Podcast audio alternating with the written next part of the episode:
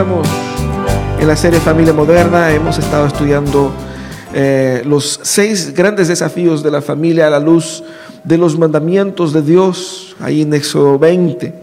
Y en especial hoy día, que es el Día de la Madre, vamos a hablar de la relación entre padres e hijos, madres e hijos.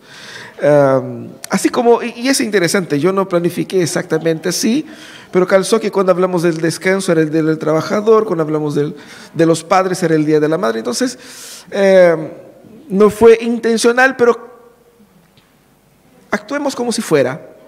¿Ya? Ah, fíjate que gran parte de lo que nosotros somos es definido por la relación que tuvimos con nuestros padres.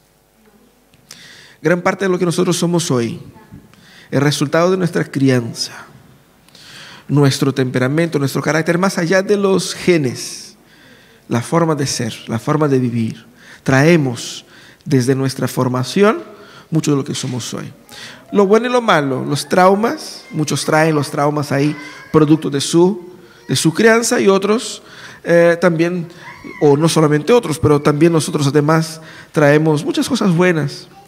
Y fíjate que la ciencia ha investigado mucho sobre la importancia y el significado de la crianza en la vida humana. Tanto es así que como hemos hablado en otras ocasiones sobre familia acogida, la importancia que es para los niños en una determinada edad estar en un ambiente donde haya protección, donde haya amor, donde el niño pueda crecer en seguridad, se, se sintiendo amado, ¿cierto?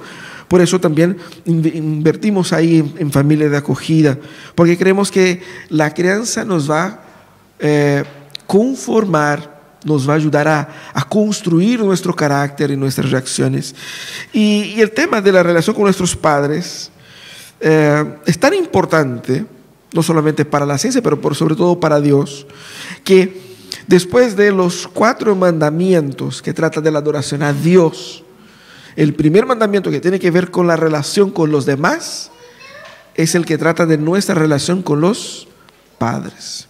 Y es interesante porque eh, en el versículo 12 de Éxodo 20 Dios dice así, honra a tu padre y a tu madre para que disfrutes de una larga vida en la tierra que te da el Señor tu Dios. Honra a tu padre y a tu madre para que disfrutes de una larga vida en la tierra que te da el Señor tu Dios.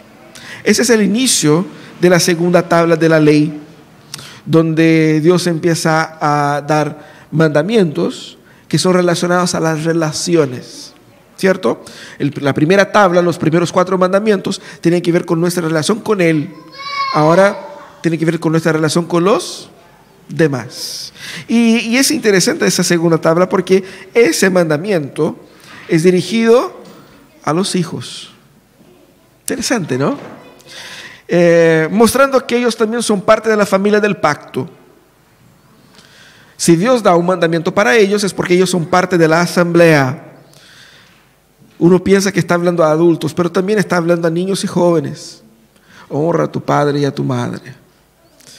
Y ese es un mandamiento que los padres enseñarían enseñarían a sus hijos, pero básicamente considera a los niños como parte de la familia del pacto. Y fíjate que también el mandamiento nombra al padre y a la madre, mostrando aquí que ambos son igualmente dignos de honra. Y, es interesante ver cómo la, la Biblia va desmitificando esa idea de que la Biblia es sexista, machista. Aquí vemos la comprensión de la familia desde la perspectiva de Dios. Y es interesante que ese mandamiento es el primero o el único mandamiento que incluye una promesa. Incluye una promesa. La promesa, como dice el texto acá, ¿no es cierto?, de tener una larga vida en la tierra que el Señor tu Dios te da. Claro que esa promesa estaba muy vinculada a la experiencia contextual de ellos. El pueblo cuando escucha eso, ellos están en el desierto, caminando hacia la tierra prometida. ¿Ya? Entonces, básicamente lo que Dios se refiere aquí es que ellos tendrían, eh, por la obediencia a sus padres, una vida llena de prosperidad, podemos decir así, ¿cierto? Una vida en paz. para que uno pueda envejecer en paz. La idea bíblica de morir joven era la idea, la idea bíblica de juicio de Dios. Una persona que contaba con la bendición de Dios vivía por largos años. Entonces esa era un poco la idea que Dios presenta acá. Básicamente lo que vamos a conversar hoy día es qué significa honrar a nuestros padres. ¿Qué significa honrar a nuestros padres? Especialmente ahí los niños que están eh, sentados ahí pueden escuchar y pueden aprender hoy día qué significa honrar a nuestros padres. Vamos a aprender ahí. Y también ustedes que son grandes van a aprender qué significa honrar a nuestros padres. Primeramente, eh, honrar a nuestros padres significa, a la luz de ese texto, restaurar el concepto de autoridad. Restaurar el concepto de autoridad. ¿Por qué? Porque fíjate que ah, el concepto de autoridad es un concepto un tanto negativo en nuestros días. Cuando se habla de autoridad, se, habla así como que de una forma a veces negativa, incluso por los traumas que uno ha pasado en la vida, el abuso de la autoridad en la historia. Pero fíjate que Dios, al darnos estas reglas en específico, lo que hace Dios es establecer un orden de autoridad que a la luz de este orden hace con que todo calce. Dios establece, primero, Él debe ser adorado, Él debe ser respetado, Él debe ser honrado. Y luego, después de Dios, los padres. Interesante, ¿no? No es el Estado, no es eh, los amigos, no es a uno mismo, Tampoco dice, honra a tu prójimo, así, en general. No. Dios fue muy específico. ¿Por qué? Porque Él está construyendo una estructura de autoridad. La autoridad desde la perspectiva de Dios es lo que nos permite tener relaciones sanas. ¿Por qué? Porque bíblicamente autoridad es el equilibrio entre dignidad y responsabilidad. Es tratar al otro con la dignidad que él merece entendiendo la responsabilidad que yo tengo y que Él tiene. Por lo tanto, la autoridad es algo positivo. De otra manera, no podemos nosotros eh, relacionarnos con Dios sin entender la autoridad que Dios tiene sobre mí. Por eso Dios es el único que puede decir, ¿quién te creí? ¿Cierto? Nosotros decimos eso de repente a uno a otro, pero Dios sí puede decir con con toda autoridad. Él está por sobre nosotros. Pero Él diseñó en la familia un modelo que imita su estructura de autoridad, dando a los padres autoridad sobre los hijos. Eh, los grandes problemas de la familia en cuanto a la autoridad hoy día son cuatro. Primero, la ausencia de autoridad. Cuando los padres se niegan en ejercer la, la educación y la disciplina en la familia. Cuando no hay autoridad, se genera una anarquía, se genera un desorden. El otro problema es el abuso de autoridad, que es bastante común, que va al otro extremo, que transforma autoridad en autoritarismo, que transforma el derecho de educar en opresión. El abuso de autoridad es cuando hay opresión bajo la excusa de ejercer la autoridad paternal. El tercer problema es la resistencia a la autoridad. Cuando hay en el corazón de los niños, en el caso, rebelión y el intento de asumir el control. De hecho, hay muchas familias donde los niños mandan. Ellos deciden qué ver, qué comprar, qué comer. Ellos deciden incluso las reglas de la casa. Ellos mandan. Hay una resistencia a la autoridad paterna y una resistencia a la figura que ocupan los padres en ese dibujo ahí. Pero también el cuarto problema con relación a la autoridad que tenemos en nuestras familias es la desobediencia a la autoridad. Es cuando hay claramente, flagrantemente, una postura de desprecio hacia los padres. Se ignora, se rechaza y se eh, olvida la instrucción de sus padres. Hemos estudiado hace algunas semanas un texto en Proverbios que era un padre enseñando a su hijo. Y en gran parte está el padre ejerciendo su autoridad, llamando al hijo a la obediencia para el bien de, de, los hijos. Y fíjate que el texto acá que nosotros hemos leído es un llamado a que nosotros honremos a nuestros padres y a nuestras madres. Fíjate que el mandamiento va dirigido a los hijos. Y ese mandamiento no dice así, obedece ciegamente a tu padre y a tu madre. Haz todo lo que ellos digan.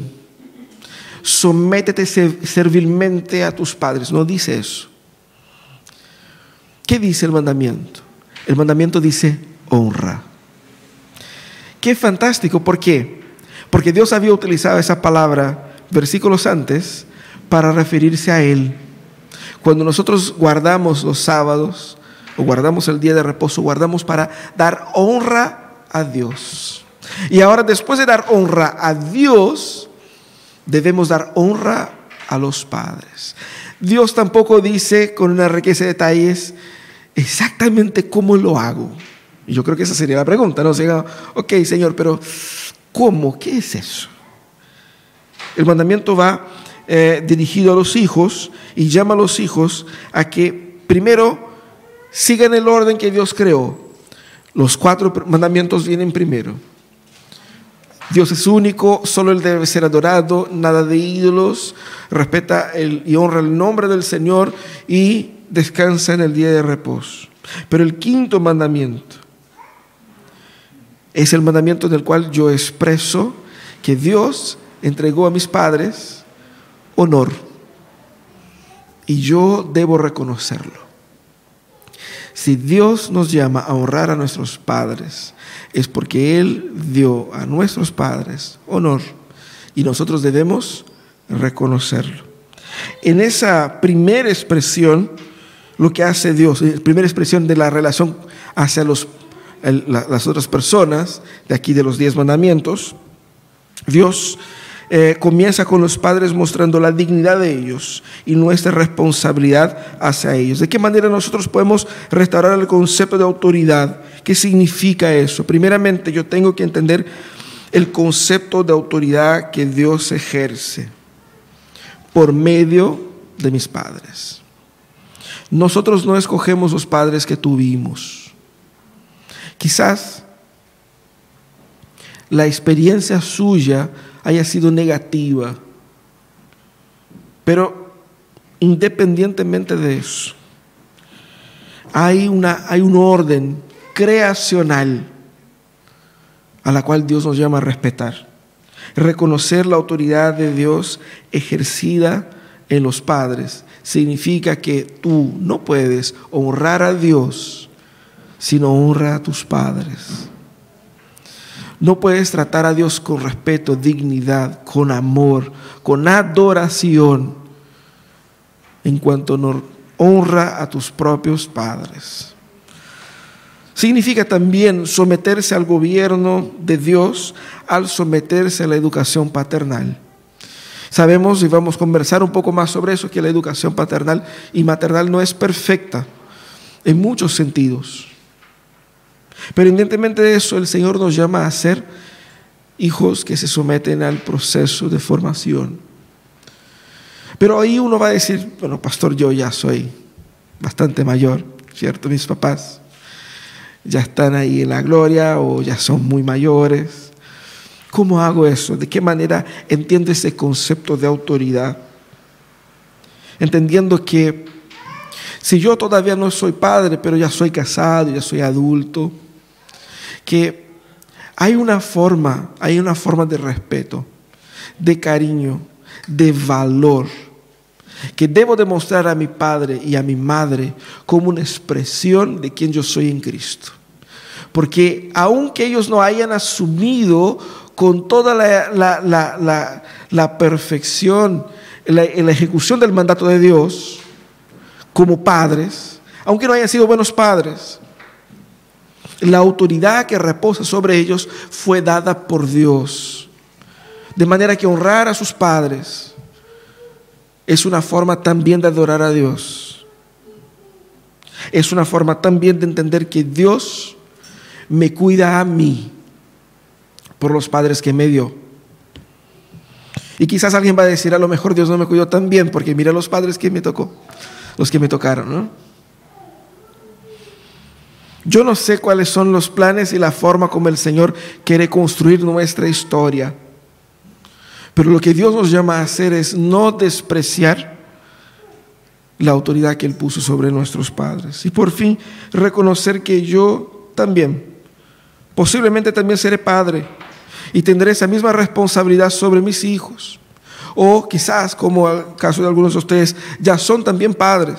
Tienen sus padres vivos, pero también tienen sus hijos.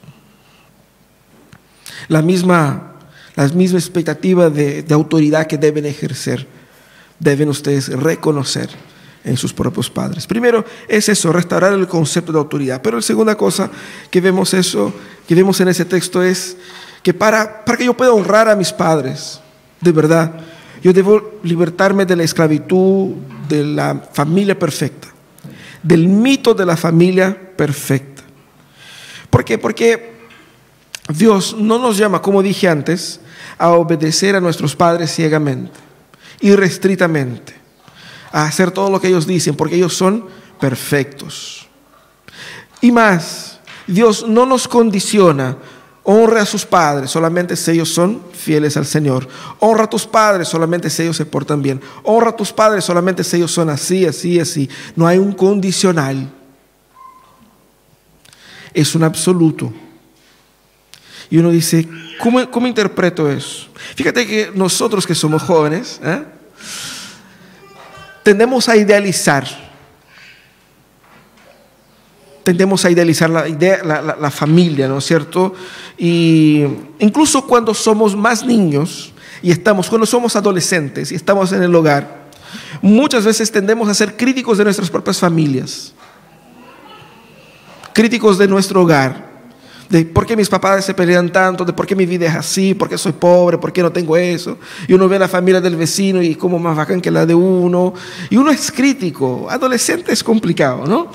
Y, cuando nosotros somos jóvenes, tendemos a idealizar un mundo perfecto, una familia perfecta, tendemos a, a tener la respuesta para todas las cosas.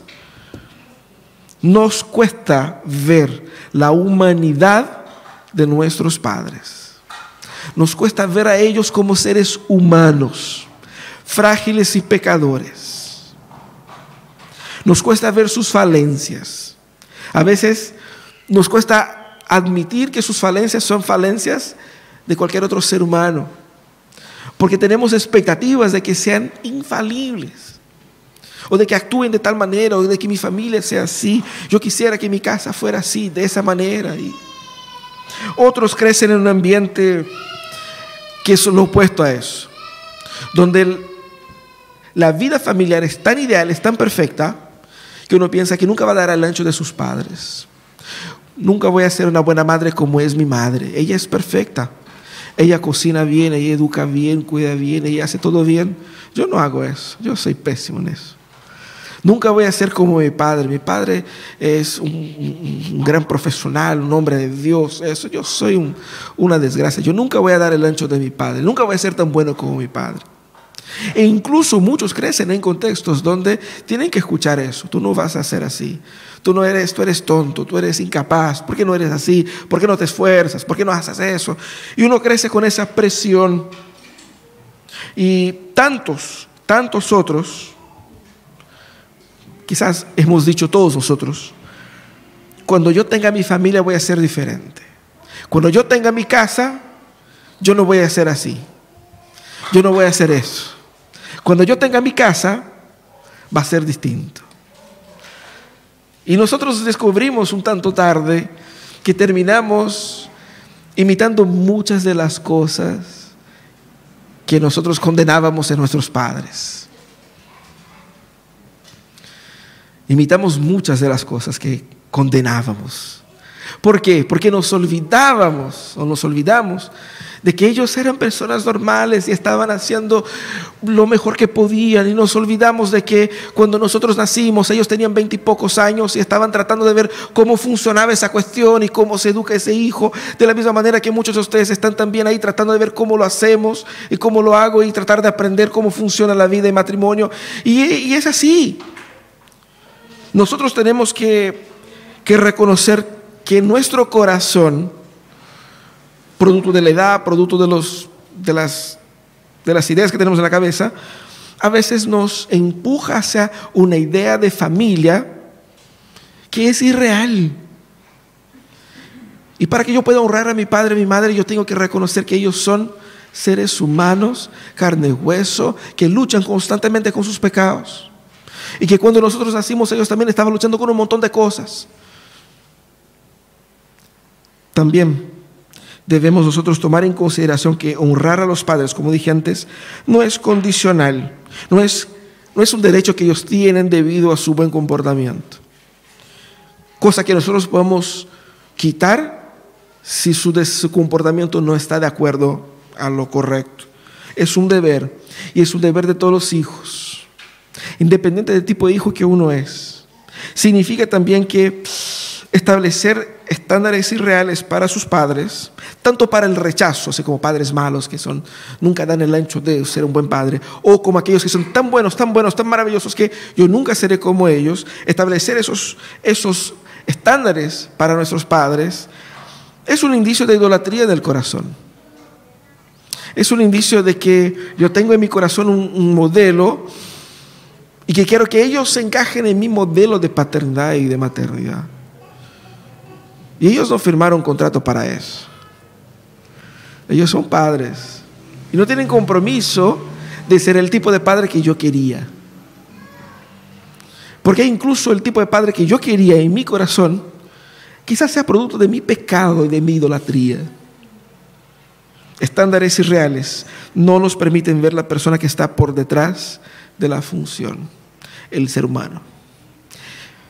Yo creo que solamente cuando nosotros crecemos, y somos adultos que empezamos a ver a nuestros padres un poco más como pares, como humanos.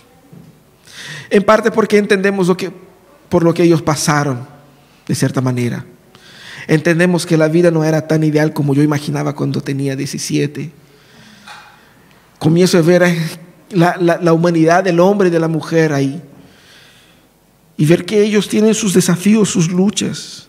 Y nosotros debemos deshacernos de esas ideas irreales para ver el hombre y la mujer que está por detrás del título de padre y de madre que tenemos o que tuvimos y honrar su esfuerzo en obediencia a Dios. No honramos a nuestros padres por el mérito que tienen ellos, por más mérito que puedan tener. Es por temor a Dios que honramos a las personas que Dios puso en nuestras vidas como nuestros padres. Hayan sido ellos biológicos o adoptivos. Quizás es una tía, un tío. Se aplica igual. Se aplica igual. ¿Cómo nos libramos de la esclavitud de la familia perfecta? Primeramente, sin querer ser cliché, pero tenemos que leer más la Biblia. Porque si usted lee la Biblia con atención, usted se va a dar cuenta que no hay familia perfecta. No hay. Es un caos, es un lío, es inmoralidad tras inmoralidad, es violencia, es abuso, es adulterio. Esas son las historias de los buenos, ¿ah? del, del linaje de Jesús. En el linaje de Jesús hay prostitutas, en el linaje de Jesús hay violadores, en el linaje de Jesús hay, adulterios, en el linaje de Jesús hay todo eso. Si en la familia de Jesús tiene todo eso, ¿qué es lo que no habrá en nuestra familia? Cuando leemos las historias bíblicas, nos damos cuenta de que son seres humanos y en su humanidad Dios los usa. Tenemos a los patriarcas, los grandes patriarcas. Abraham, cuando fue pasando por Egipto, dijo a su esposa, díganle que es, que es mi hermana, porque si no me van a matar. Él expuso a su esposa a la violación para salvar su propia vida. Más adelante, su hijo tenía un hijo favorito. Y su esposa tenía también un otro favorito. Y la esposa se puso de acuerdo con el hijo para engañar a su propio marido. ¿Ah? ¿Qué familia de Dios? ¿Cierto? Bueno, en la familia de Jacob hay casos y casos y casos brígidos, cuáticos, o sea, era una familia muy complicada. Y ahí sigue. El punto es, Si nosotros nos alimentamos de la esperanza que da la Biblia para familias imperfectas, abandonaremos el mito de que mi familia también tiene que ser perfecta, de que mi familia también tiene que ser ideal. El mito de que, ay, que mis padres fallaron conmigo. Quizás sí fallaron contigo, porque son seres humanos como tú. Pero lo que vemos en las historias bíblicas es que para cada una de estas familias peleadas, familias destruidas, familias rotas por el pecado, la gracia de Dios actuó en ellas y por medio de ellas, trayendo redención. Por lo tanto, al deshacernos de la idea de una familia perfecta, permita que la gracia de Dios restaure tu familia y por medio de tu familia la sociedad. También lo otro que debemos hacer para librarnos de una, de una idea de una familia perfecta es cultivar relaciones basados en la gracia, que es la base de la historia de la redención de Dios, y no en los traumas y en los problemas que hemos tenido. Quizás muchos de nosotros cargamos problemas y traumas y dolores históricos de nuestra familia y los tenemos ahí muy presentes. Y pensamos que nosotros somos lo malo que me han hecho. Yo soy así porque cuando yo era chico mi papá hizo eso. Yo soy así porque mi mamá me decía esto y esto. Yo soy así porque traigo conmigo el peso, la carga del, del trauma, del... Debemos entender que el Evangelio entra en nuestra historia y nos ve en nuestros traumas y nos libra, nos hace libres. Yo no sé cuál es tu historia, yo no, es, no sé cuál es tu drama, pero lo que sí sé es que tú no eres el trauma por lo cual pasaste. Tú no eres, no eres definido por las falencias de tu formación familiar.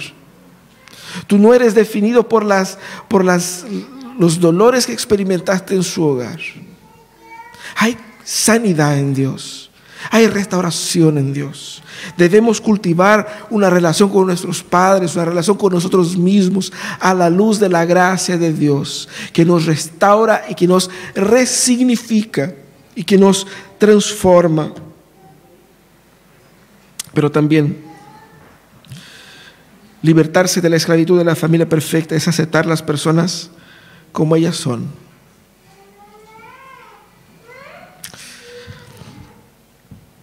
Reconocer la imperfección a nuestros padres es el primer paso para así como romper ese estigma que teníamos cuando éramos niños. Porque para el niño el papá y la mamá es lo mejor. Pero uno va poniéndose adolescente y ve que, ay, no, no es así. Y hay un, alejamiento de los padres y una, una, una visión un poco negativa con relación a ellos, hasta que uno es adulto y ve lo tonto que era cuando adolescente y joven. Pero muchas veces no queremos nosotros aceptar las personas como son. Queremos aceptar a nuestros padres como nosotros quisiéramos que ellos fueran. ¿Por qué? Porque yo para conformar mi identidad me sentiría más feliz con un padre así, con una madre así, con una familia que funcionara de esa manera. Y de repente cuando joven nosotros visitamos la casa de los amigos y vemos la familia de nuestros amigos y decimos, pucha, yo quería que mi familia fuera así también. Quería que mi casa tuviera eso. Quería que que no hubiese tanto, tantas peleas, tantas luchas, tantas angustias. Y no tratamos de aceptar a nuestros padres como son. Honrar a padre y madre es aceptar a ellos como ellos son. Pero es entender que Dios construye su historia de una forma única. Y muchas veces en nuestro corazón hay una especie de ingratitud con relación al Señor hay rencor con relación a los malos ratos que experimentamos en familia. Señor, ¿por qué? ¿Por qué a mí? ¿Por qué no tengo lo que quisiera? Pero el Señor nos viene a librar de eso. ¿Cómo nosotros partimos para la acción? Primeramente, honrar a tus padres es hacerles caso. Ah, no, pastor, pero yo soy grande, ¿cierto? Bueno, como grande no necesitas o no debes entender la, la relación como cuando vivías en su casa. Claramente que no. Pero eso no quita el hecho de que de, de cierta manera, hasta cierto punto, sí debes hacerle caso. Debes respetar la sabiduría, la opinión, los puntos de vista de tus padres. Debes tratar con respeto a tus padres en ese sentido.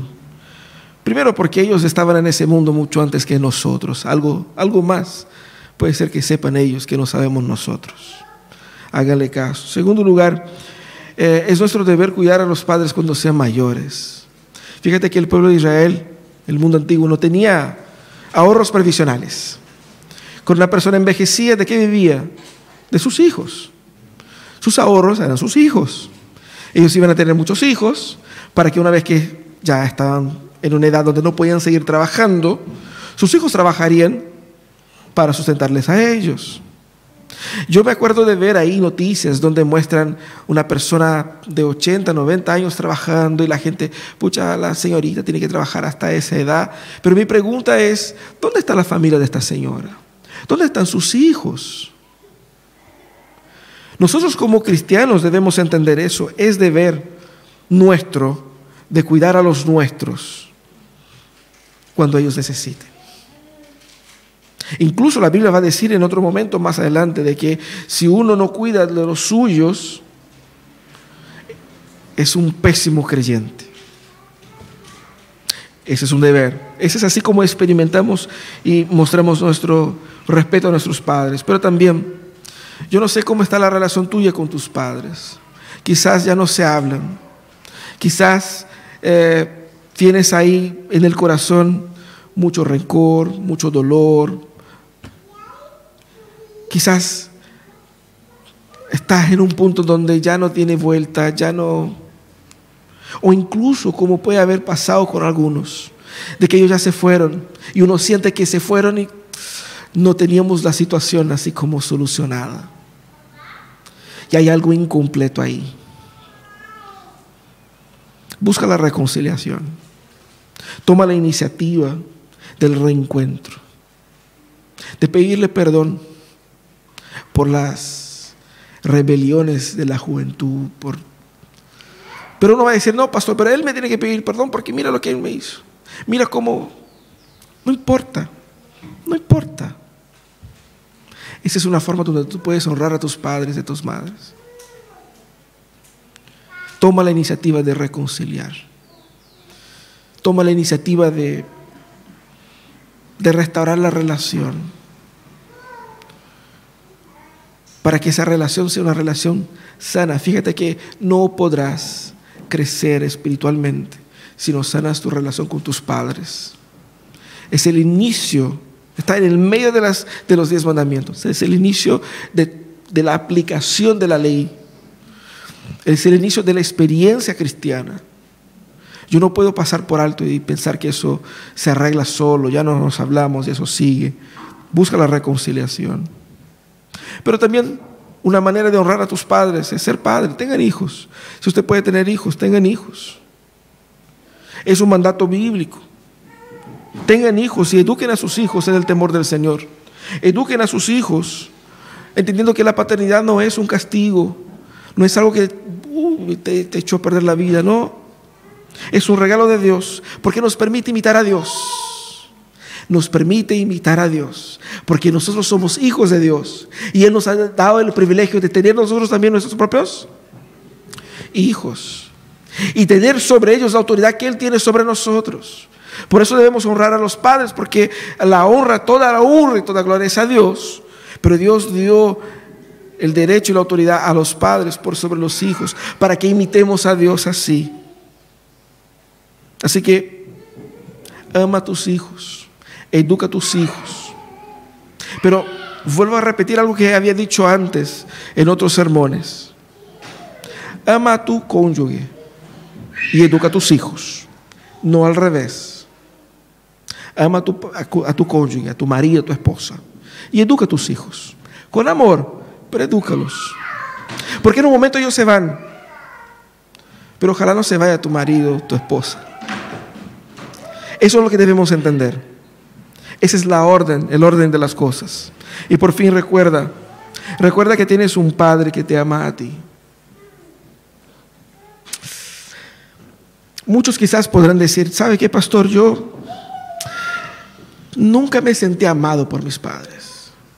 Nunca me dijeron que me amaban, nunca me trataron bien. A lo mejor no los conocí. Y todo eso es, no tiene sentido para mí, porque